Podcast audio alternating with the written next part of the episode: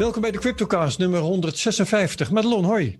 Hoi Herbert. Hallo, we zijn er weer. Bent. Ja, precies. Weer helemaal hersteld, want je was ziek. Ja, dat klopt. Ik uh, mocht blijkbaar niet te veel zingen onder de douche. Als je dat hier doet, dan komt er water in je mond en uh, dat is niet zo heel erg uh, goed voor je. Oh, is dat dus daar had ik een beetje last van. enge bacteriën binnengekregen. Precies. Ja, ja, ja. Maar het is nu weer helemaal goed. Geen verkeerde vis of weet ik veel wat. nee, nee, nee. Er zijn zoveel, zoveel manieren om iets verkeerds binnen te krijgen. Maar laten we het daar niet over hebben. Welkom ook aan Toon Schraven, hoofdmarketing bij Bloks en bij BTC Direct. Hoi Toon. Hoi. Herbert en Madelon. Leuk dat je er bent. Om te praten over uh, blogs. Uh, nou ja, de, de, de good times en de bad times, hè, zullen we maar zeggen. Goede tijden, slechte tijden. Uh, dat zullen we straks wel aan de orde stellen. Um, nadat ik heb gezegd dat we geen beleggingsadvies verstrekken en dat je deze podcast kunt bekijken op YouTube. En als je geen beeld wil, echt geen beeld wil, dan kun je altijd nog naar bnr.nl, naar de BNR app of naar Spotify of um, Apple Podcast. En dat soort platforms, er zijn er nog veel meer natuurlijk. Oké, okay. uh, de cryptomarkt professionaliseert. Steeds meer particuliere en ook institutionele beleggers nemen bitcoin en andere cryptovaluta op in hun portfolio. Om optimaal rendement te behalen en de risico's te spreiden heb je kennis van zaken nodig. Zeker in zo'n relatief jonge markt. Die kennis en ervaring die deelt Amdax graag met je.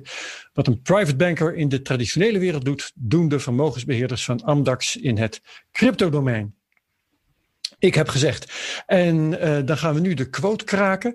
En dan uh, neem ik jullie even mee naar een um, uh, artikel in het AD. Ik weet niet of jullie het toevallig gezien hebben. Maar Lon, heb jij die link nog gezien? Want dat was een, het was een tip van een twitteraar. Ja, Alan Turing. Dat is natuurlijk een beetje een woordspel op de naam van Alan Turing, de computerheld. Ja. Alain Turing, die stuurde me naar een artikel in het AD. Bitcoin is in potentie een perfect betaalmiddel, maar delven kost meer energie dan heel Tsjechië. En dat uh, is uh, gepubliceerd op 25 februari. Dat is het vandaag. Niet helemaal toevallig, we nemen dit op op 25 februari. En in dat artikel wordt Wim Boonstra geciteerd, die wij vorig jaar, vorig jaar, vorige keer, vorige week in uh, de CryptoCast hadden. En ook bijvoorbeeld Stefan Zijsberger, een hoogleraar financiële economie aan de Radboud Universiteit. Nou, wat staat daar allemaal in? Ja, je kunt wel aan de gang blijven. Eh, net als bij NRC een tijdje geleden kom ik uit bij een kadertje.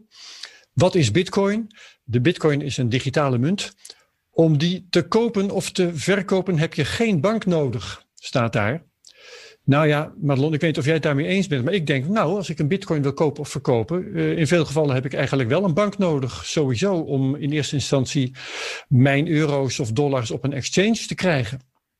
Ja, je hebt in ieder geval, of dan in den beginnen moet er een tussenpartij zijn. Want je kan niet zonder een derde aan bitcoin komen. Ik kan me nog wel herinneren dat hey, er zijn natuurlijk peer-to-peer, peer-to-peer platformen waarop je direct uh, met elkaar een transactie kan doen. Maar inmiddels is de regulering zo streng dat dat eigenlijk al niet meer uh, kan. Dus maar het is nog steeds zo, zelfs als je via local bitcoins koopt, je vindt iemand die jou een bitcoin wil verkopen, dan zul je toch gewoon dollars of euro's uh, of renminbi voor mijn part naar die persoon moeten overmaken. Oh, zo bedoel je? Ja, ja, ja, ja, ja tenzij je de bankbiljetten gaat langsbrengen, maar dan heb je toch cash, een bank. Ja. Hè? Heb je Kijk, toch een bank nodig gehad ja, ooit? Wat deze auteur van de AD natuurlijk bedoelt is om bitcoins naar elkaar over te maken, heb je geen bank nodig. Dat is het Precies. punt waar je geen bank meer nodig hebt. Ja. Nou, dus dat is, en dat is het begin nog maar. Ik heb nog veel meer aangestreept. Ik ga het niet allemaal behandelen hoor. Maar hier, hier dit is ook dit is een prachtig citaat. Gebruikers bewaren hun bitcoins in een netwerk van computers die elk blokjes versleutelde informatie bevatten. Zo ontstaat een keten van blokjes, haak openen, blockchain, haak sluiten. Nou, daar is zoveel verkeerd aan. Dat is bijna niet, niet te doen om dat op te sommen. En dan gaat het zelfs nog verder. Als er een bitcoin bijkomt of wordt verhandeld, registreren alle computers die nieuwe informatie. Als er een bitcoin bijkomt, nou ja, dat zou, je nog, dat zou nog correct kunnen zijn ook vooruit. Um, um, maar dan krijgen we dit nog. Nieuwe bitcoins kunnen met computers worden gemined, gedolven, uit een enorme hoeveelheid data waarvoor veel rekenkracht nodig is. Rammelt ook. Even kijken. Dit is ook leuk. Hier is een citaat van, uh, van Wim Boonstra.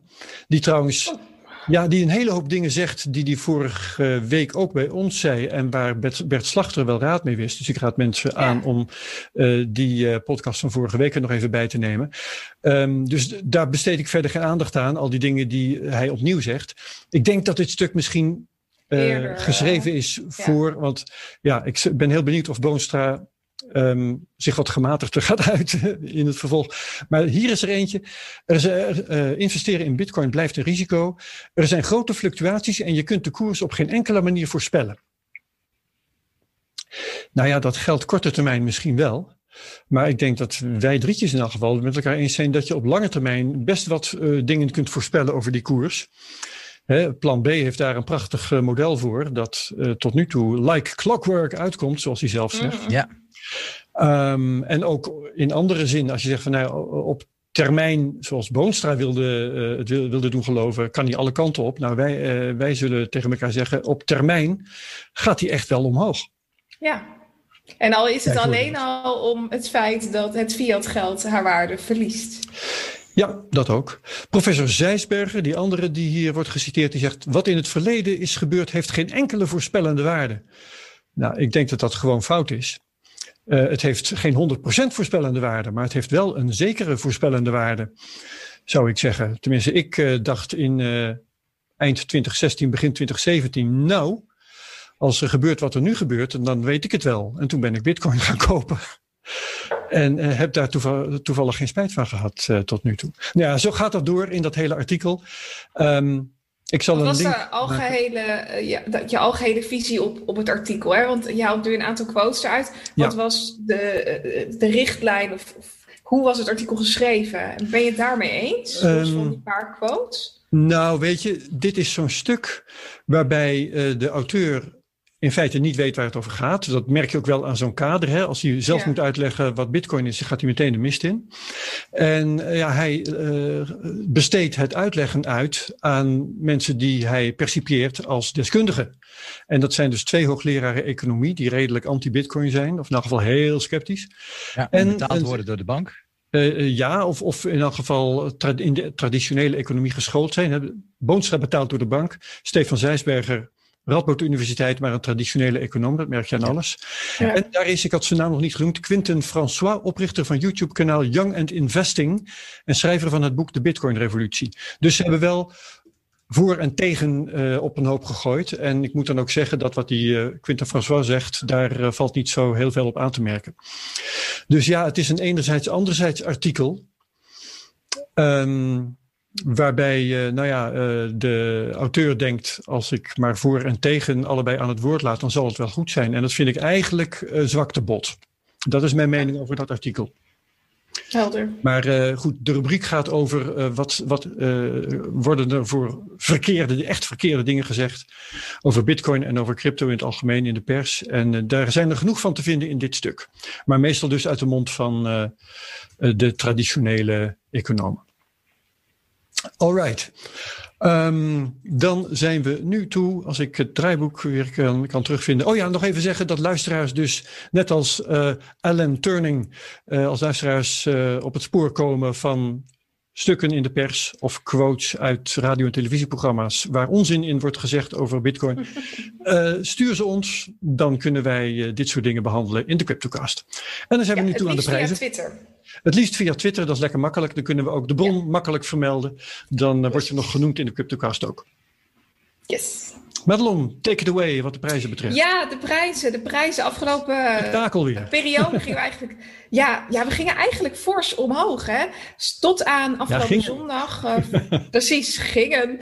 Uh, de koers is uh, tot ongeveer 58 gestegen. Dat was tot afgelopen zondag voorbij aan de waarde van 1 kilo goud. En dat was toch ja. wel iets unieks. Iets wat nooit eerder plaats had gevonden. Wat ongelooflijk bijzonder was. Maar vlak daarna begon de koers ook alweer te dalen. Ja. Mag ik even onderbreken. Madelon? Want ik vind het zo leuk. Een, een, een, paar weken geleden, ik weet niet precies twee weken geleden of drie... heb ik nog uh, gezegd, uh, er was uh, een, een, bijzondere verjaardag geweest van bitcoin. Namelijk ja. de verjaardag tien jaar geleden was het voor het eerst dat de bitcoin 1 dollar waard was. Dus ja. tien jaar geleden 1 dollar en nu dus 1 kilo goud. Het is wel heel mooi ja. om dat zo kort na elkaar mee te maken. Ja, het is echt bizar wat daar plaatsgevonden heeft. En ik ben nu ondertussen trouwens even aan het terugscrollen naar een tweet van een van de grootste goldbugs die we, die we kennen. Schiff. Dat is natuurlijk Pieter Schiff. En uh, die heeft de allereerste dip die we zagen afgelopen zondag dus, heeft hij een tweet uh, geplaatst over zijn mening omtrent de dip. En hij twitterde, instead of putting laser beams on their Bitcoin cult members should now have been selling some of their Bitcoin while everyone was laser focused on the 100,000. Bitcoin is now closer to zero than that target. Perhaps ja. those laser eyes will remain much lower than originally planned. En ik wil je heel even laten zien waar, wanneer, op welk moment hij die tweet naar buiten bracht. En nou ja, het, eigenlijk het enige wat je kan doen is lachen. Dit is, en dit is wat de koers. Ja, dit is, uh, dit is magnifiek. Dit is gewoon ja, bijna ja, historie. Uh, Eventjes voor de, we... voor de mensen die niet op YouTube meekijken, maar luisteren naar podcasts. Het is op het moment, vanaf het moment dat Pieter Schiff dat zei, van jongens, uh, het, is, het is afgelopen met de bitcoin, even bij wijze van spreken, hebben we bijna alleen maar groene candles gehad. Precies. Hij heeft altijd pech hij heeft echt precies de dip gekald. Als je precies het tegenovergestelde had gedaan van wat hij uh, had gezegd, dan uh, had je nu heel erg goed gezeten. Maar Sowieso goed advies. Wat zagen we daarna was dat de uh, koers weer een beetje bodem begon te vinden. Hè? In de eerste instantie afgelopen zondag ging die koers nou, 6% omlaag. Toen heb ik nog op Twitter gezegd, hey, het valt eigenlijk nog wel, het valt nog wel mee. En daarna pakte we pas die 10%. En dat was het moment waarop er meer interesse kwam. En ook als je dan kijkt naar uh, wie er dan in paniek schieten, hè, best wel veel berichten kreeg ik om me heen. Is dit dan het moment? Is dit dan, was dit dan de hoogste koers? Ook uh, afgelopen maandag hadden natuurlijk Janet Yellen, mevrouw Yellen, Treasury Secretary nu in Amerika, die uh, zich weer opnieuw wat negatief uitliet over regulations die aanstaande zijn, mogelijk aanstaande zijn. En dat vormde eigenlijk een bodem tot gisteren eergisteren moet ik eigenlijk zeggen. Um, en we zien nu dat de koers weer langzaamaan omhoog aan het gaan is. Dus vanaf ongeveer 45.000 dollar staan we nu alweer rond de 50.000 dollar, 51.000 dollar zelfs. En, maar voor nu is het dus nog even kort afwachten hoe dat patroon precies vormgegeven gaat worden en wat voor kansberekening we daarop los kunnen laten. Dus of dat een mogelijke opwaartse of een mogelijke neerwaartse uitbraak tot gevolg heeft. Maar wat wel duidelijk is, is dat we in iets rustiger vaarwater terechtkomen de komende week twee weken ongeveer. Ja, nou dat kan ook een keertje geen kwaad, hè?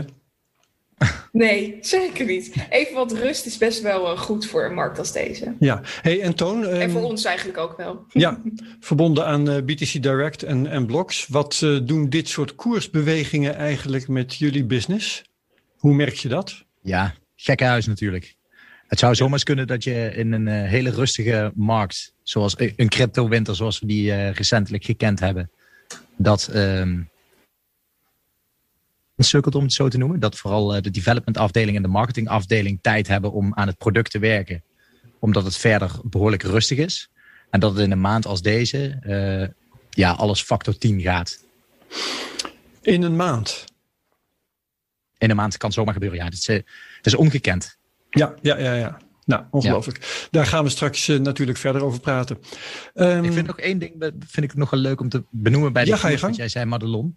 Ja. Um, ik vond het ook wel mooi dat, om te zien dat de koers uh, door een market cap van een triljoen dollar ging. Dat is misschien ook nog wel uh, noemenswaardig. Uh, in biljoen. Ja, ja, Ja. Dat, dat goud ja, is een, een maar- en in het Nederlands is dat een biljoen. Ja, dat is even lastig Ja. altijd. Ja. Ja, Ja.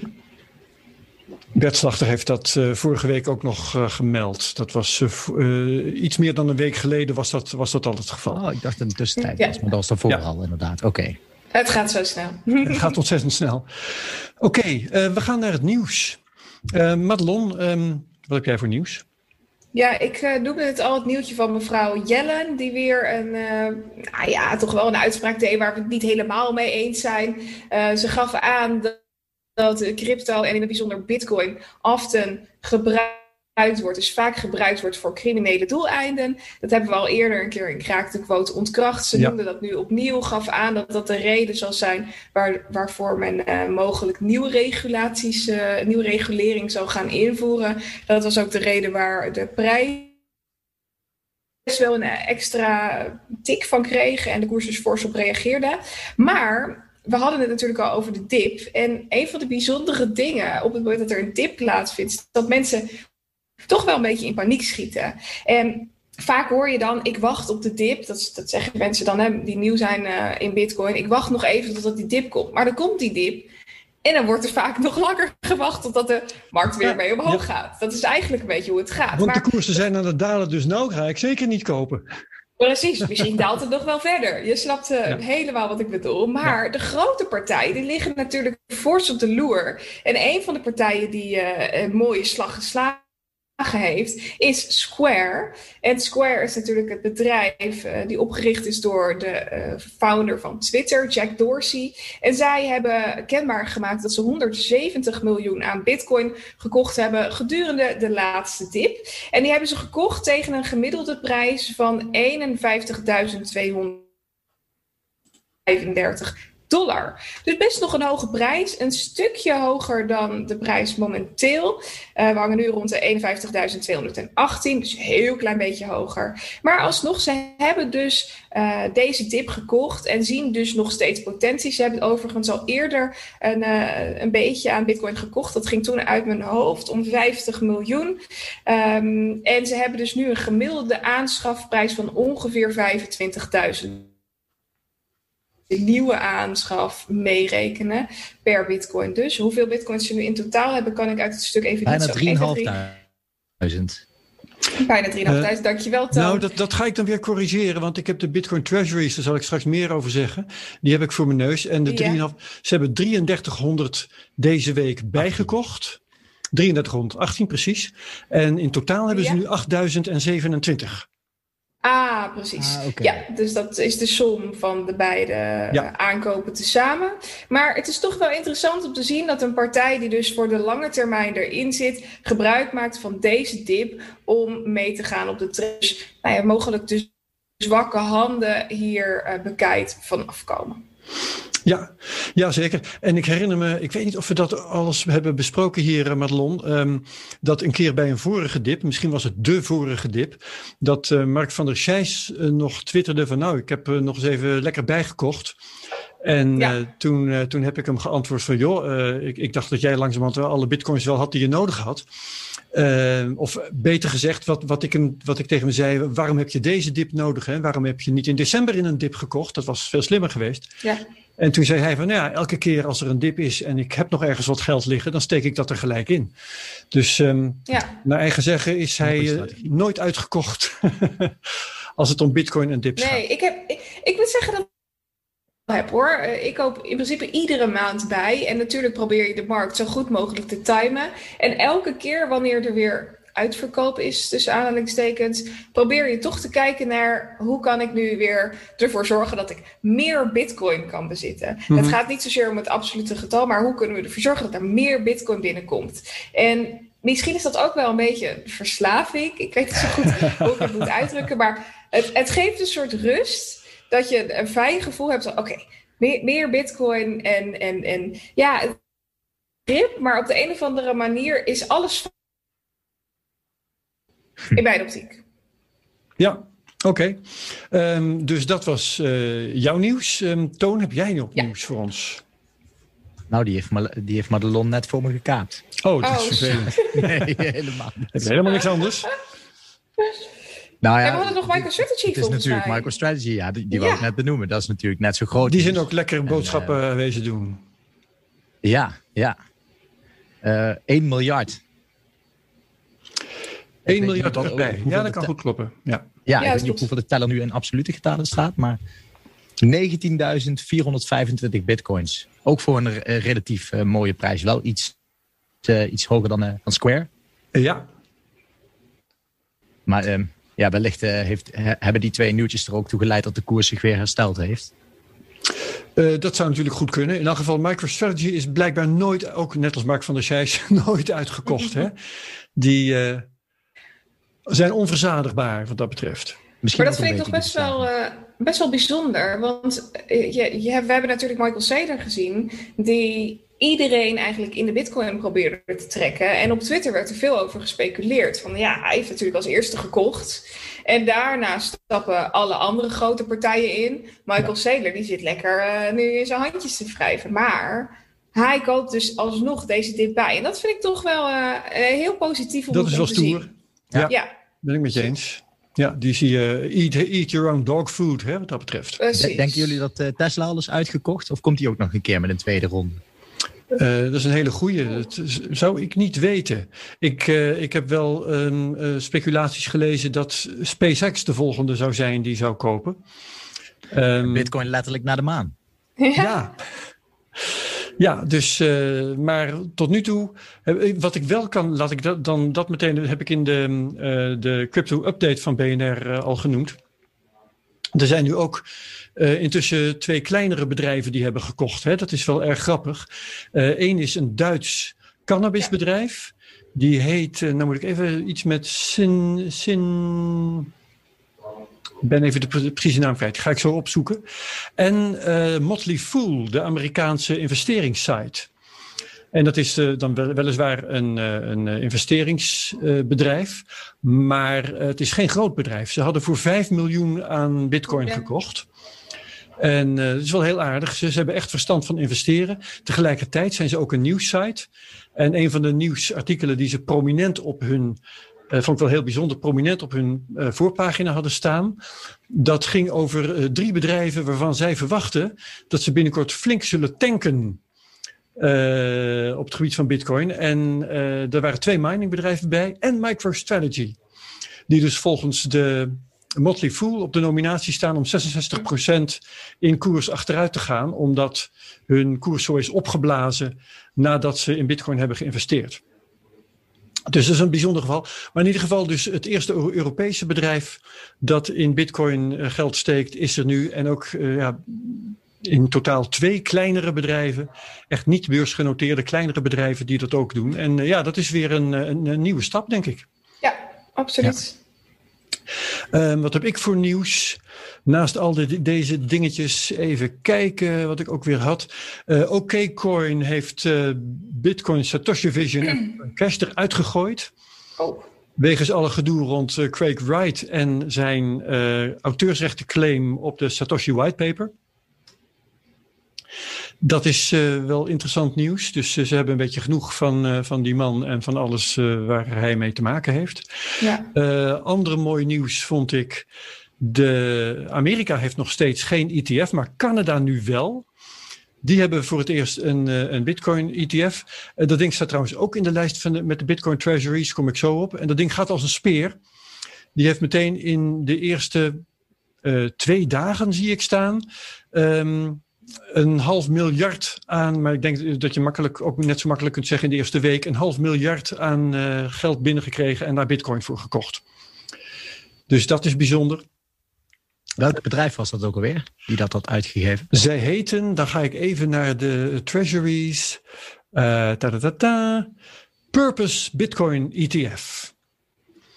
En ze hebben voor 415 miljoen dollar eh 8289 bitcoin aangeschaft. Zo. En eh, hebben aangekondigd dat ze nog veel verder zullen gaan. De eerste target is geloof ik een miljard. Dus het geld stroomt daar vrij uit. Ja. Dus dat. ehm, interessant was verder natuurlijk de koersontwikkeling van de Binance Coin. Die als een raket omhoog is gegaan. En de reden daarvoor is, ehm, als ik het goed begrijp, eh, de oplopende kosten van Ethereum-transacties. Dus bij Ethereum eh, is de wal bezig het schip te keren. De kosten worden daar, en de koers is ook flink eh, gedaald hè, de afgelopen tijd. Ja. Sneller dan die van de Bitcoin. De kosten van Ethereum-transacties worden zo hoog dat Ethereum langzaam echt gewoon minder aantrekkelijk wordt voor smart contracts en dergelijke dan alternatieven die er zijn. Dus dat, en dan had ik ook nog, want we hadden het vorige keer ook over de Monero. Ik heb eh, de hand in eigen boezem gestoken. Waren een paar dingen die ik had gezegd over Monero, eh, die niet zo vaart liepen. Er wa- waren wel degelijk nog exchanges waar Monero op te koop zou zijn. Maar ik heb intussen eh, gehoord en ook gemerkt dat Monero werkelijk wordt gedelist op Bittrex bijvoorbeeld. Dus uh, het is wel uh, aan te raden als je Monero hebt om goed in de gaten te houden. Je zult er ook wel waarschuwingen voor krijgen. Heeft Bittrex bijvoorbeeld ook gedaan. Als je Monero hebt op een bepaalde exchange en ze zijn van plan die te delisten, dan zul je daar berichten over krijgen. En dan moet je wel even snel uh, je Monero's verkopen of ze ergens anders opbergen. Als je er nog ja. wat in ziet tenminste. Want dat wordt toch wel lastiger de komende tijd. Dat moet je toch wel verwachten. Nou, um, eens even kijken. Um, ik zal nog even gaan micro. Tenzij een van jullie nog nieuws heeft trouwens, want daar wil ik je nog even de kans voor geven. Nee, geen nieuws? Oké, okay, nee. dan uh, ga ik microcashen. Voor de twaalfde keer 1%. Het saldo was 0,8864 bitcoin. De koers die ik vanmorgen had genoteerd was 50.401.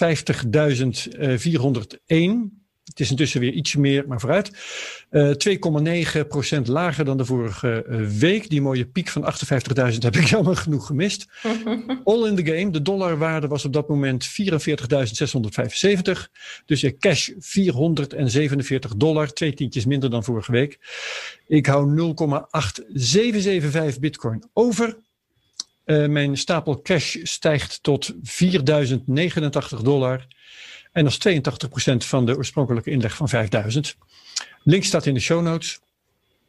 Snel nog even langs de treasuries, want daar hebben we al het nodige over gezegd. Uh, inderdaad, Tesla uh, staat nu nieuw daarin met 48.000 bitcoin. MicroStrategy is uitgebreid met 19.500 meer bitcoin. Uh, Square heeft bijgekocht. we hebben die Canadese ETF gehad.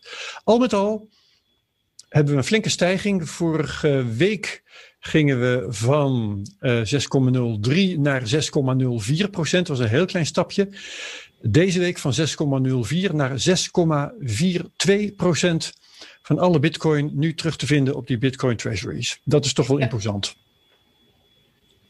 Oké, okay, dan zijn we toe aan het gesprek met, uh, met Toon Schraven. Mag jij beginnen, ja, Madelon? Ja, dat is, uh, dat is goed, Herbert. Even uh, een korte introductie. Want naar aanleiding van uh, de vorige maand, de afgelopen maand, is er op Twitter, maar ook op andere social media platformen best wel wat tumult ontstaan omtrent brokers en exchanges die er ineens spontaan klagen. Uh, ik, ik had in december een uh, interview met Plan B en uh, hij zei, ja, het is eigenlijk bijna een running joke. Als Coinbase er nog niet uit ligt, dan hebben we geen echte boelmarkt te pakken. en achteraf had hij daar echt gelijk in. maar er ontstond toch wat en uh, ik ben best wel benieuwd hoe dat vanuit de exchanges of de brokers, hoe dat is als je een bedrijf hebt die ineens te maken krijgt met zoveel activiteit en dergelijke. Nou, dat is de reden waarom we uh, Toon uitgenodigd hebben om te vertellen over onder andere BTC Direct en Blocks, hoe dat daar achter de schermen gaat. Maar allereerst misschien goed om even te beginnen bij wat BTC Direct en Blocks daadwerkelijk uh, voor bedrijven zijn. Kun je daar wat over vertellen, Toon? Zeker. Um, BTC Direct, daar is het allemaal mee begonnen. Bestaat nu zo'n acht jaar ongeveer. En uh, is daarmee een van de oudste en inmiddels ook wel een van de grootste cryptocurrency brokers van, uh, van Nederland en uh, Europa in het algemeen. Um, handelt van oudsher alleen Bitcoin en later naar Ether, Litecoin en inmiddels ook Ripple en Bitcoin Cash. Um, en ja, dus we, BTC Direct gaat al een aantal jaartjes mee. Heeft zich vooral al die jaren uh, gespecialiseerd in customer support. Dus we, we vinden het echt super belangrijk om mensen goed op weg te helpen. Uh, daarin, daarin blinken we ook uit. Ik bedoel, de dienstverlening die we bieden is niet per se uh, dusdanig onderscheidend meer. Want er zijn veel meer crypto brokers in Nederland. maar op het gebied van customer support blinken we wel echt uit. Altijd een, een hoog cijfer op Trustpilot met veel reviews. Um, Tot zover de reclame, hè? Even ja, ja. En dus, maar maar dat, dat is BTC Direct. Dus oud vertrouwd. Um, en in 2017 is het allemaal, zoals jullie straks in de inleiding ook al aangaven, erg hard gegaan. Uh, dat crypto-bedrijven, grote exchanges, ook destijds klapte er regelmatig een exchange uit. Of, in 2017 uh, bedoel je? Ja, ja eind ja, ja, ja 17 sowieso, begin 18 nog even ook. Ja, uh, ja volgens en, mij waren er toen ook veel klanten stoppen. Ook bij Nederlandse partijen, ja. maar ook internationaal, wereldwijd. Dat ze gewoon zeiden, er komt niemand meer in of het duurt gewoon twee maanden voordat je geverifieerd bent. Ja, zeker bij die partijen die opslag aanboden. Dan was dat aan de orde. En bij de, de crypto brokers die uh, alleen voor de transitie van euro naar crypto uh, voor lief namen. Uh, uiteindelijk raakte die ook overhit. Dus iedereen die sloot vroeg of laat zijn deuren. Wij hebben uiteindelijk gelukkig iets langer de deuren open kunnen houden dan de concurrentie. Waardoor we best wel goede maanden hebben kunnen draaien nog. Ja. En toen die piekperiode eenmaal achter de kies was, hebben we eens geëvalueerd en gekeken. Oké, wat heeft ons dit nu gebracht? En nog belangrijker, wat was nou concreet wat de markt van ons had verwacht? En toen kwamen we eigenlijk tot twee grote inzichten. Het product wat we tot dan toe aanboden, doelgroep die er tot dat moment was. En dat waren met name de iets meer hoogopgeleide uh, uh, investeringsfreaks, zeg maar. Mensen die geld goed snapten. Of de, de technisch onderlegde personen. Um, maar we hadden ook al de voorspelling dat, dat, dat, het product zich tot die doelgroep goed verhouden, maar niet tot de doelgroep die we nog niet bereikten, namelijk de grote meute, Jan en alle man. En onze verwachting was wel dat, en dat merkten we ook al in die boeren, dat die uh, doelgroep ook toe wilde treden tot de wereld van crypto en kennis wilde maken met Bitcoin. En het allerbelangrijkste, uh, het wilde kopen, want ze zagen ook dat iedereen er een, een, goed zakcentje destijds aan over had gehouden.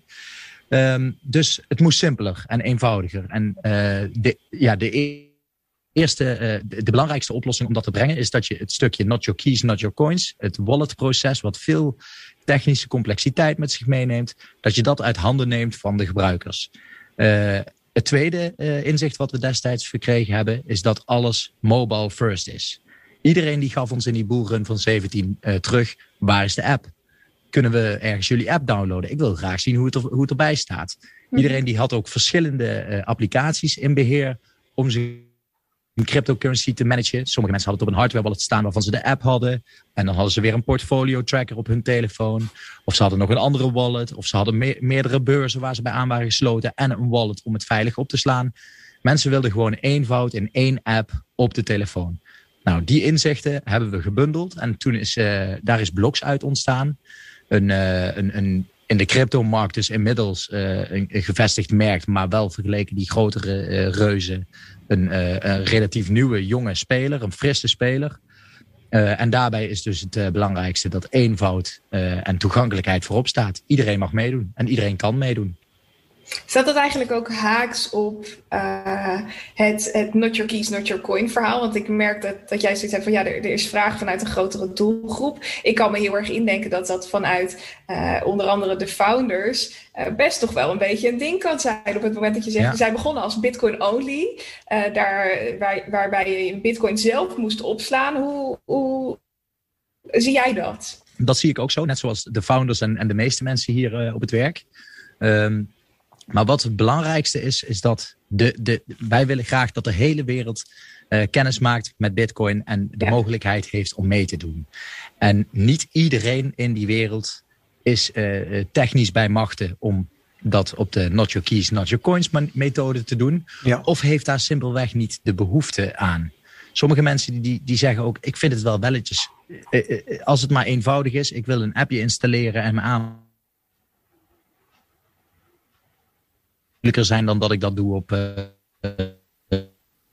salon. Ik vind dat dat argument weegt zwaarder dan het argument. Uh, je moet altijd je crypto veilig zelf beheren en anders maar niet. Ja. Uh, ik heb liever dat die mensen toch via deze eenvoudige route, die, die uh, voor veel mensen minstens even veilig is, waarschijnlijk nog veel veiliger, heb ik liever dat ze via deze route kennis maken ja. met crypto en in de uh, mogelijkheid verkeren om het te kunnen kopen, dan helemaal niet. Ja, en uiteindelijk is natuurlijk het doel ja. dat we ze opleiden en uiteindelijk ook zelf die, uh, die kans bieden om het zelf op te slaan in een, in een hardware wallet of zo. Ja. ja, het criterium is eigenlijk hè, als, als uh, een, een consument, zal ik maar even zeggen, zich niet op zijn gemak voelt bij het zelf beheren van uh, zijn bitcoin, dan moet hij het ook niet zelf doen. Dan kan hij het beter laten doen. En dan is dat ook gewoon veiliger. Want als je je daar ongemakkelijk bij voelt, dan, dan ga je ook dingen fout doen. In en het is ook ongemakkelijk. Ja. Het is erg complex. Ik werk, ik werk drie jaar in deze sector en ik, ik ben al sinds uh, 2014 bekend ermee. En zelfs ik vind het complex en spannend allemaal. Ik ja. zit nog steeds regelmatig uh, met, met collega's in, in gesprek over nou veilig op, et cetera. Dus ik ben heel blij dat Blocks er is, want ik ben dus een ervaren crypto-user. En ik maak ja. ook liever gebruik van Blocks, omdat ik weet dat het gewoon veilig geregeld, simpel. Ja. Dat, ja, ik zou je bekennen, ik steek zelf elke keer weer met angst en beven die ledger in uh, de USB-poort. Omdat ik oh, als het maar goed gaat, weet je wel. Ik snap het helemaal. Ja, ja, ja. ja, je bent volledig zelf Ja, dat herken ik wel. En de verhalen zijn ontelbaar van mensen die geld zijn verloren op deze manier. Ik heb het zelf ook meegemaakt. Ik, ik, noemde net 2014. Nou, die funds die heb ik niet meer. Zo, ja, ja, ja. Ik zie ze nog staan, maar ik kan er niet meer bij. Oh, je kunt ze echt nog zien staan. Je hebt een, ja, ja. een wachtwoord kwijt of iets dergelijks. Ja, precies dat. Ja. Oh, wauw. Oh, hey. ja, ja, ja. Nee, die, die, gevallen zijn er zoveel. Oh, en er zijn natuurlijk ook gevallen van mensen die ze niet meer zien staan. Dat die op de, in een harde schijf op de vuilnisbelt ligt. Maar ja, Het, is, eh, het, gebeurt, het gebeurt gewoon te vaak dat mensen uh, uh, de verantwoordelijkheid niet overzien wanneer ze ermee beginnen. Ja. En hoe, hoe ziet dat er aan de achterkant uit? Want jij zei net, uh, Blocks is, is veilig, het wordt veilig opgeslagen. Hoe verhoudt zich dat tot BTC Direct? Uh, loopt Blocks via BTC Direct? En hoe doen jullie die custody dan voor klanten? Nou, het zijn echt twee losse systemen. Dus bij BTC mhm. Direct is het puur de conversie van crypto naar euro. wat wel zo is, achter de schermen zijn we natuurlijk aangesloten bij grotere beurzen. Uh, waar wij natuurlijk de, de, beste prijs op bedingen en, en kijken wat de beste trade is, die wij voor onze gebruikers inleggen. Uh, en bij Blocks is natuurlijk, uh, ja, noem het een zwaktebod. Wij vinden het de grootste kracht. Dat er geen euro's, of sorry, geen crypto's in en uit de app kunnen. Uh, en daardoor is het dus zo veilig. Want dat geeft ons de mogelijkheid hmm. dat wij die crypto's uh, uh, ja, hyper secure kunnen opslaan. Het is, ja, ja, ja. Het is veiliger dan, dan op welke andere custodial aanbieder of beurs. Dat is dus, mhm. eh, zal ik maar zeggen, het PayPal-model. Je kunt dus uh, gewoon, je kunt bitcoins kopen voor je eigen rekening en je kunt ze ook weer terugverkopen, maar ze kunnen verder nergens heen. Nee. Dat, is, dat is een nadeel, maar het, is, het nadeel heeft ook een voordeel in dit geval. Ja, en zo, kijk, zolang uh, er geen behoefte is in de markt om, het, om, om, om dingen te gaan kopen met crypto, is dit een prima model. Kijk, ik sluit niet uit dat wij niet uiteindelijk ook uh, iets, gaan, iets gaan aanbieden in deze, in deze materie. Waarbij je dus wel crypto op wat voor manier dan ook uit die app kunt krijgen. Maar veiligheid en eenvoud blijft in alle tijden voorop staan. Ja, en het beantwoordt, sorry, het beantwoordt misschien niet aan de idealen van de vroegste bitcoiners. Uh, dat je er dus niet zelf mee kunt uh, gaan, uh, gaan overmaken en zo. Ja. Maar als je, het, als je het dan beschouwt puur als belegging. Wim Boonstra zou zeggen als speculatieobject. dan, um, Uh, kun je het vergelijken met een Philips aandeel of iets dergelijks. En ja, daar hoef je ook je auto niet mee te betalen. Dat nee, en, je verkoopt het weer. En ook al ben ik zo'n enorme fan van bitcoin en de techniek en de monetaire waarde die er aan de grondslag ligt. En ik weet hoe jullie er ook in staan.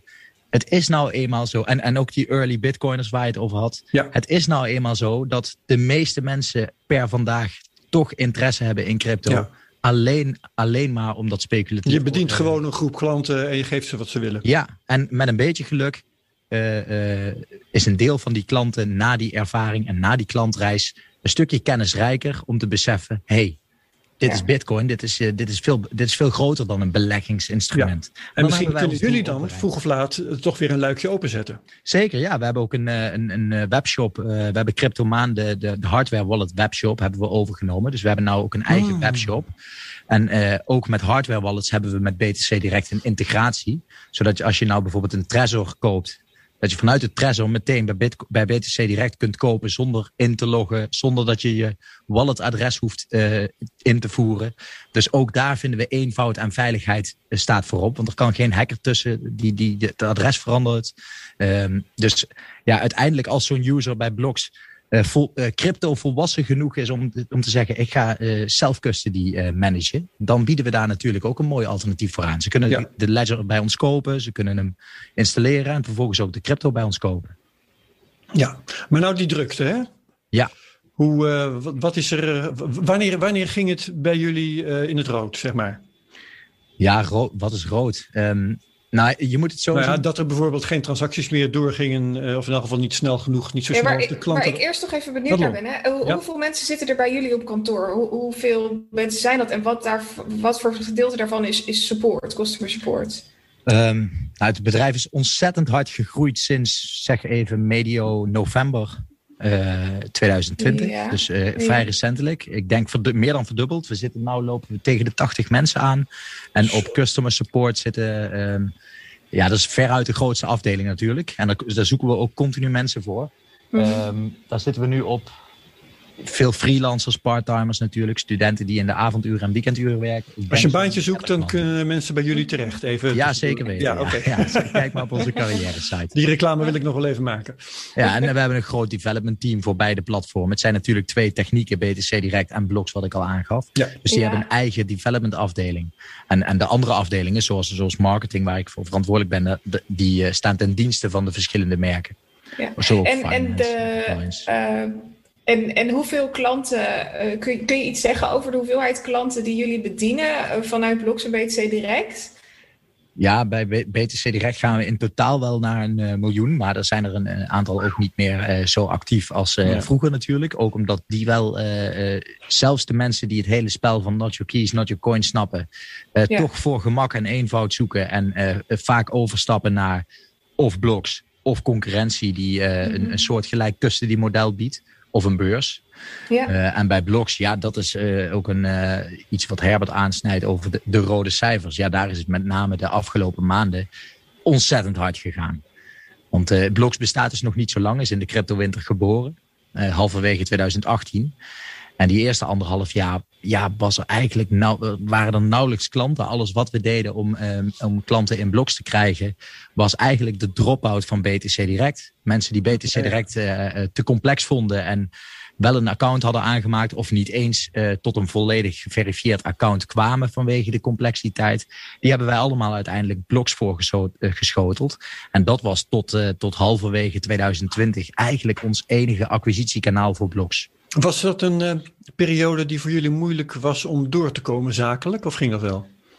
Um, nou, ja, dat zijn wel uh, moeilijke maanden geweest sowieso. Um, maar we hadden natuurlijk een mooie buffer opgebouwd uh, in, uh, in, in, de boeren van 17. Maar ja, die buffer die ging er natuurlijk ook hard doorheen omdat we blogs moesten ontwikkelen. Dat, ja. het, het, het, lijkt een simpel ja. appje en een, en een mooi front, front-endje. Maar er zit een backbase van een engine achter. En dat, is, dat bouw je niet zomaar. Dus ja, dat zijn inderdaad moeilijke nul, maanden. De bitcoin ging niet naar nul, maar de buffer wel. ja, en we hebben... Ja, 2018 of 2020, eind 2020 hebben we uh, geld opgehaald ook. Toen ging het overigens financieel allemaal hartstikke goed. Dat was ook een beetje het credo. Geld ophalen wanneer het goed gaat. En uh, ja, sindsdien uh, kunnen we echt, echt extra hard vlammen. Ja. ja, want je zou toch denken op het moment dat uh, je de bear market meemaakt, maar ook de hype van 2017, uh, wat jullie dan met BTC direct wel doorgemaakt hebben, dat je je aan het voorbereiden bent voor de nieuwe boelmarkt. Dus dat je alles alvast klaarzet en inregelt voor de storm die gaat komen, die nog veel groter zou gaan zijn dan dat die in 2017 was. Hoe hebben jullie je daar concreet op voorbereid? Ja, zo is het precies. Um, ja, hoe hebben we dat gedaan?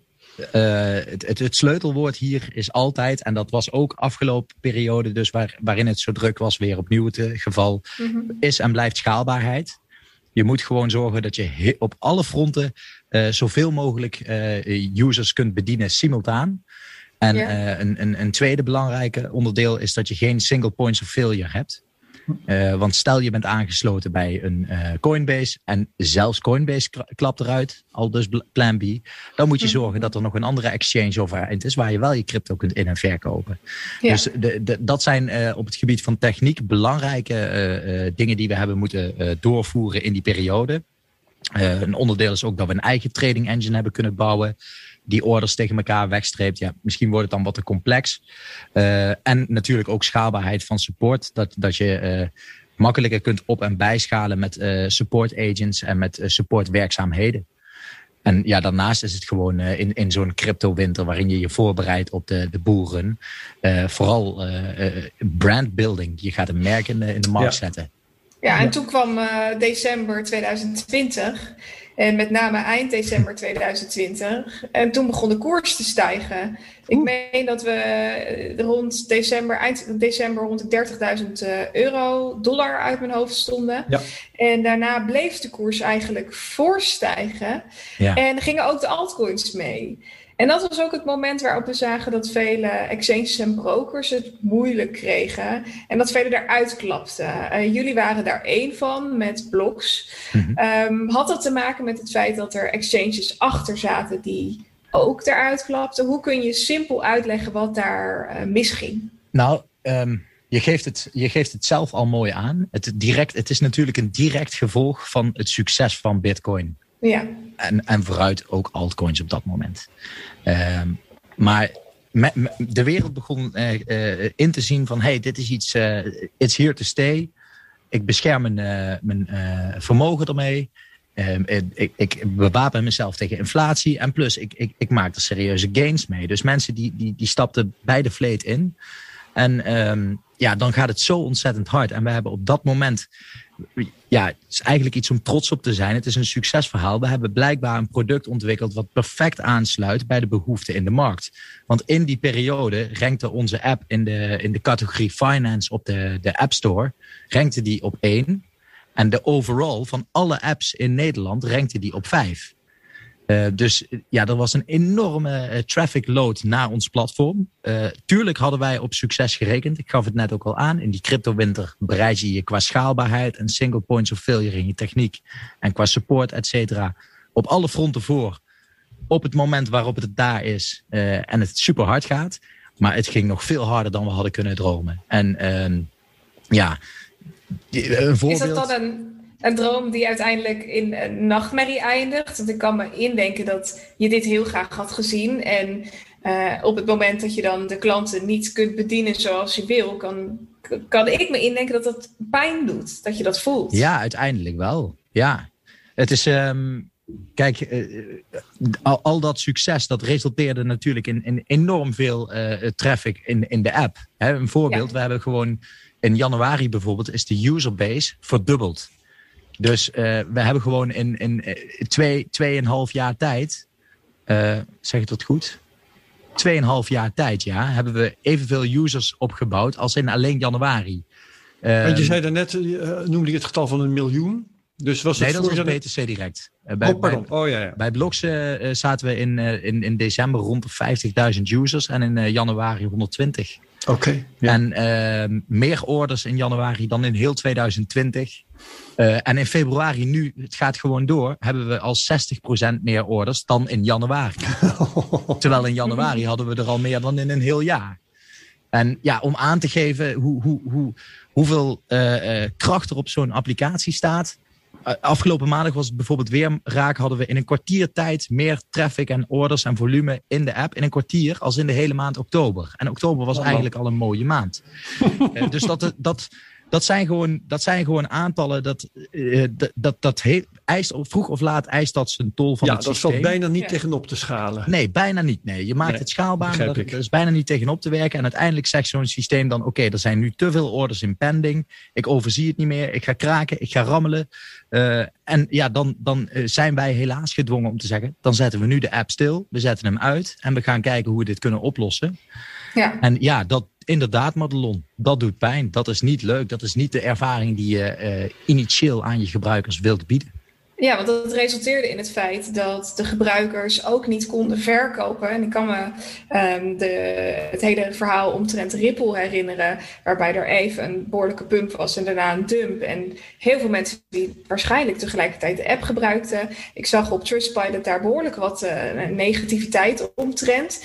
Uh, je, kiest er dan dus voor om zo'n app tijdelijk even uit te zetten en om uh, onderhoud of iets dergelijks uit te voeren of op te schalen of iets dergelijks.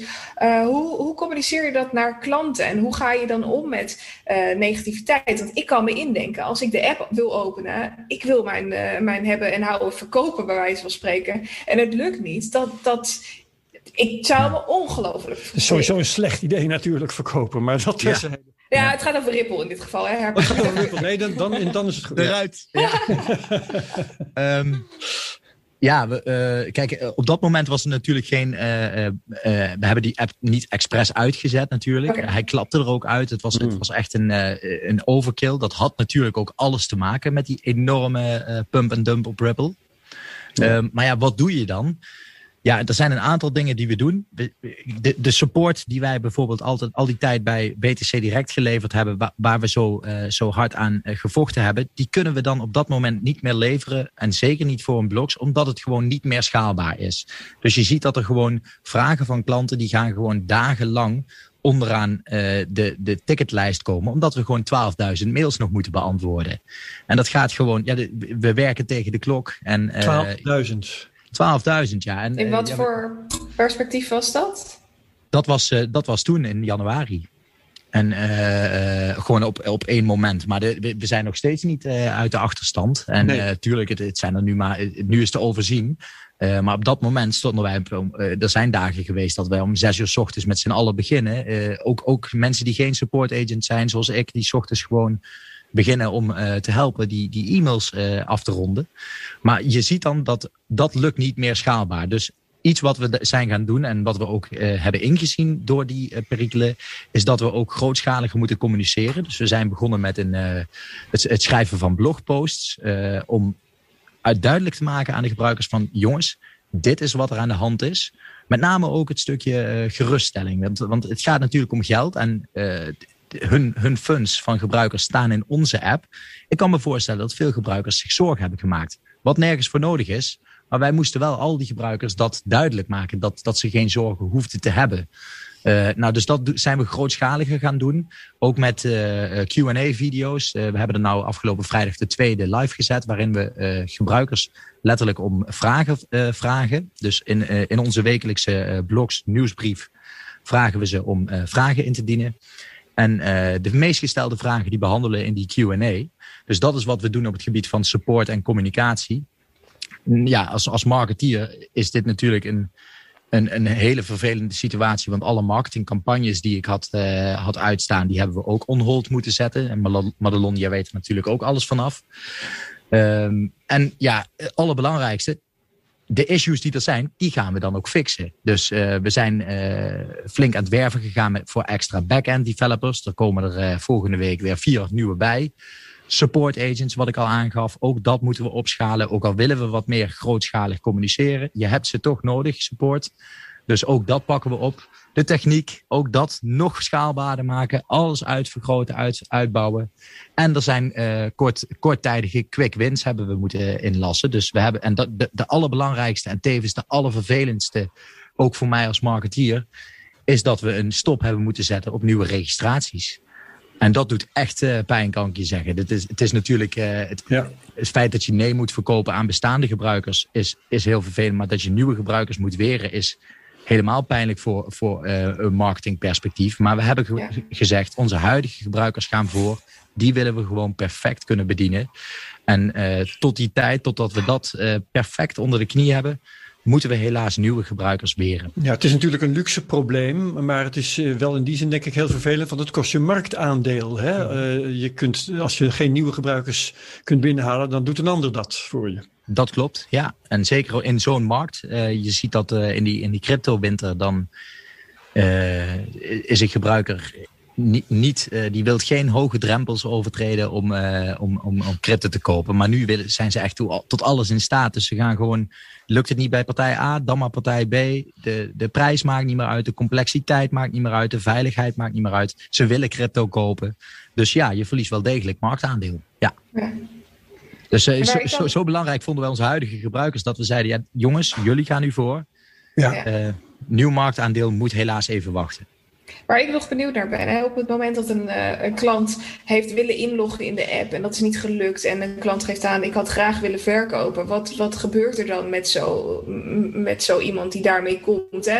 Ik kan me herinneren dat laatst Binance eruit lag, mensen zagen geen bedragen meer in hun portefeuille, waardoor er ongelooflijk veel stress ontstond, onder andere in, in, in de community. en daar, daar, ja, mensen hadden zoiets van, mijn geld is weg ik wil nu verkopen, maar het lukt niet. Ik zie niks staan. Ik kan me uh, indenken dat dat bijvoorbeeld met het hele Ripple-verhaal bij blogs ook plaats heeft kunnen vinden. Wat, wat zeg je dan tegen, tegen iemand die graag had willen verkopen? Nou, um, wat, wat er onder andere bij bijvoorbeeld Binance en Kraken is het ook gebeurd dat er dus inderdaad geld weg was. Dat is bij blogs dus niet aan het geval. Hè. Dat, laat ik dat vooropstellen. Gebruikers zijn nooit hun funds kwijtgeraakt. Het enige wat er, uh, wat helaas erg vervelend is, is dat zij hypothetische uh, winsten uh, hebben kunnen uh, misgelopen. Mis, ja, dat ze wilden verkopen op een bepaald moment en dat ging niet. Ja. En later en, ging het wel, maar het was de prijs weer lager. Precies. Ja. En je kunt nooit hard maken of dat ook daadwerkelijk zo was. Jawel hoor, want, want je kunt een screenshot van de prijs maken op het moment dat je wilde verkopen. En als het dan later... Ja, toch? Je, je kunt niet aangeven, je kunt niet hard maken dat ze ook daadwerkelijk hadden verkocht op, als we wel live waren. Ja, oké. oké ja, ja. De, de, de, de ervaring leert juist dat op de piek kopen de meeste mensen, anders was het niet de piek. ja. Um, maar in ieder geval, uh, um, ja, wat, wat, wat doe je daarmee? Het, het allerbelangrijkste is dat wij uh, onze gebruikers hebben duidelijk gemaakt dat het gebruiken van onze dienstverlening op eigen risico is. Wij ja. zijn niet verantwoordelijk voor uh, downtime van de app. Waarschijnlijk stond dat ook wel ergens in jullie voorwaarden. Ja, zeker. Ja, we, kijk, ja. we zijn wel verantwoordelijk dat de, de app down is, maar het is niet dat uh, het risico bij, daarin bij ons ligt. Ja. Dat risico kunnen wij ook niet nemen, omdat wij ook afhankelijk zijn afhankelijk van uh, derde partijen. Wat ik net zei al, hè, de, ja. de, beurzen waar we bij aan zijn gesloten, als die er allemaal uitklappen. Een ander mooi voorbeeld, gisteren in Amerika is, er, uh, is, is het centrale bankensysteem heeft eruit gelegen van de Fed. Uh, ja. Als dat hier zou gebeuren, dan, ja, dan kun je geen ideal transactie doen. Dan heb je geen nee. bank. Ja, of een vette stroomstoring, dan ben je gelijk failliet. Precies, dan, ja, ja. Wat, dan kunnen wij, daar kunnen wij geen garanties op geven, omdat wij te veel afhankelijkheid hebben. We hebben onder andere afhankelijkheid van uh, betaalverwerkers. Ja, helaas, dat het gebruik is, uh, van, de, van de app is op eigen risico. En ja, voor mensen die iets anders verwacht hadden, is dat vervelend. Maar dat is helaas wel wat we moeten verkopen. Helder. Ja, duidelijk. Ja, en op zo'n moment, we hebben, we hebben eenmalig hebben we die, die gebruikers die uh, op die dag uh, Ripple gekocht hebben. En op het moment waarop de app down ging en die positie binnen anderhalf uur daarna weer, nadat die live is gegaan, weer verkocht hebben met verlies. Die hebben we een tegemoetkoming gegeven van 50% uh, van het verschil tussen de aan- en de verkoopprijs. En ja, dat is in deze markt ongekend. Want, uh, en dat was ook een eenmalige geste vanuit ons, omdat we zo uh, betrokken uh, zijn bij de gebruikers. En we vonden het ook echt vervelend. We hebben er, we hebben er ook als, als team slapeloze nachten van gehad. Ik bedoel, ik ben, ik ben geen eigenaar van dit bedrijf, maar ik, die merken zijn wel mijn kindjes. Ik sliep er ook niet lekker van. En dus uh, de, we wilden ook iets terug doen aan de gebruikers. Deze week hebben we ook de fee een week lang gehalveerd. Um, maar vervolgens, daar blijft het ook bij. Want ja, wat ik zei, het bottom line, het risico ligt bij de gebruiker. Ja, dat is helder. Waar ik nog uh, benieuwd naar ben, is hoe jullie de toekomst tegemoet gaan. Want ja, we zitten nu nog steeds in een uh, boelmarkt. Dus laten we hopen dat die daling niet uh, nog verder zich continueert. jij zei net al, we gaan heel erg opschalen. Zowel aan de achterkant als aan de supportkant. Als, nou ja, noem het allemaal maar op. jullie hebben ook voldoende geld opgehaald om dat te kunnen doen en te blijven doen. hoe zien jullie de toekomst als bedrijf zijnde voor jullie? Nou, idealiter, als, als dit niet uh, in januari en uh, december gebeurd was, dan was het nu volop bouwen geweest. Hè. Ik heb een hele mooie stapel aan toffe features op de plank liggen die ik graag in blok zou zien. En met mij een hele hoop andere collega's en ook gebruikers die geven vaak feedback aan en, en, en hebben een grote wishlist. Dus er zijn een hele hoop toffe features die we zouden willen toevoegen. Maar het allerbelangrijkste wat nu op één staat, is dat stukje. Die, die schaalbaarheid en het dragen van die techniek. Want als dat, uh, als dat eenmaal werkt, kunnen we weer nieuwe gebruikers toelaten. En als, ja, de, de verwachting is dat dat op zeer korte termijn mogelijk is. En dat we dan daarna rustig aan kunnen uitbouwen. Er, zijn, er zijn gewoon hele, hele toffe features. Niet, niet alleen meer coins of zo, maar. Ik wil zeggen, noem, noem eens wat. Ja. Je kunt bijvoorbeeld automatisch sparen in bloks. Of oh, hè, er zijn ja. een hele hoop gebruikers die geven aan uh, dat, dat ze het prettig zouden vinden als ze een melding zouden krijgen als de, de, de koers van hun favoriete coin een bepaald punt bereikt. Hè, om te kunnen kopen of verkopen. Of nog mooier, dat wij met het systeem automatisch een order inleggen. Ja. Er zijn natuurlijk tal van uh, leuke features te bedenken. Um, ja, daar moeten we gewoon op inspelen. We willen ja, gewoon dan word je bijna een exchange met dat soort features. Ja, maar wel eenvoudig dat staat voorop. Ja. Oké. Okay. Ben je uitgevraagd, Madelon? Ja, ik denk dat we er doorheen zijn, Herbert. Ja. Um, heb jij een, een prognose, Toon, waar het nu heen gaat? Uh, hoe lang de bullrun nog duurt en uh, tot waar die gaat reiken? Ik weet wel dat het glad ijs is, maar ik kan toch niet laten om het te vragen. Ja, het is behoorlijk glad ijs. En ja. kan ik totaal niet schaatsen, moet ik zeggen. Want hier op, mijn, op het werk word ik er wel vaak om uitgelachen wat mijn voorspellingen zijn. Um, ja, ik, dus je hebt ze wel? ja, maar um, je, je, twee vragen. De eerste was uh, hoe lang het nog doorgaat. Ik denk dat dat nog wel een paar maanden duurt. Ik, ik denk ja. nog, uh, misschien nog wel tot uh, november of zo. Hm. En de ja, het hoogste punt, misschien anderhalve ton. Wat denk jij? Mooi. Uh, nou, ik, ik, kijk daar niet van op. Ik, uh, ik, ik, heb zelf uh, op BNR al een keer gezegd op de zender dat anderhalve ton, dat mij dat nog best wel een conservatieve schatting lijkt. Als je ja. ziet wat de pieken in de markt historisch, hè, hoe die van elkaar verschillen. Bijvoorbeeld 2013 naar 2017 van 1000 naar 20.000. Mm-hmm. Heb je een factor 20 van het ene ja. all-time high naar het andere. Dan is uh, anderhalve ton vrij bescheiden. Want dan ga je vergeleken met het vorige all-time high. Ga je maar factor 7,5 omhoog. Ja. Ja, dus maar denk dat je is... dat factor 20 reëel is dit? Nee, nee, dat denk ik niet. Dat zou mij wel extreem... Zou ik, zou ik erg verbaasd van zijn. Maar daar ergens tussenin zou mijn verwachting liggen. En jij, ja, Madelon? Daar kan ik mee vinden. Ja. We gaan het zien. We gaan het zeker zien. En dat, dat van november, dat geloof ik ook wel. Ja, want het, uh, ja, ook historisch hè, liggen de maxima toch vaak in december. Ja. Uh, in ieder geval in het najaar. En uh, het is een redelijk, een redelijk patroon dat je nu ook weer zou verwachten. Ik, ik beschouw dit in ieder geval als het begin van de boeren. Ja, ja dat hebben we allemaal geloof ik. Nou mooi. Oké, okay. hey, bedankt voor je verhaal. Leuk dat je ja, dat zo hebt willen vertellen. dat vind ik ja. toch wel bijzonder. Dus bedankt erg bedankt. ook.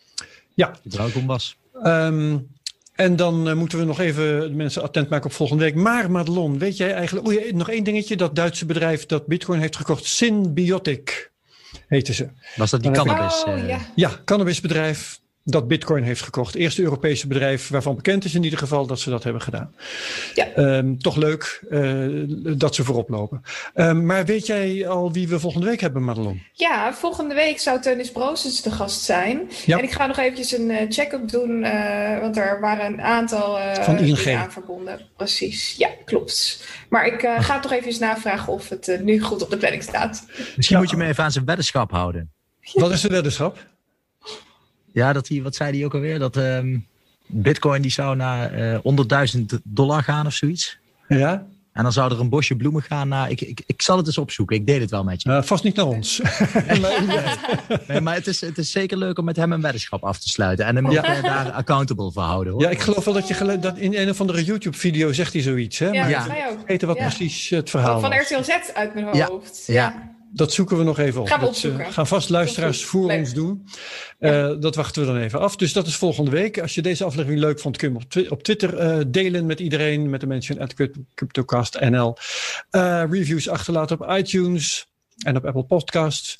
Um, Vergeet ook niet om te abonneren op uh, het YouTube-kanaal, like, zodat je een melding krijgt wanneer we weer een nieuwe video online hebben. Precies, al die dingen. Dus um, wat ons betreft, Madelon en mij en Toon, bedankt voor het kijken en het luisteren.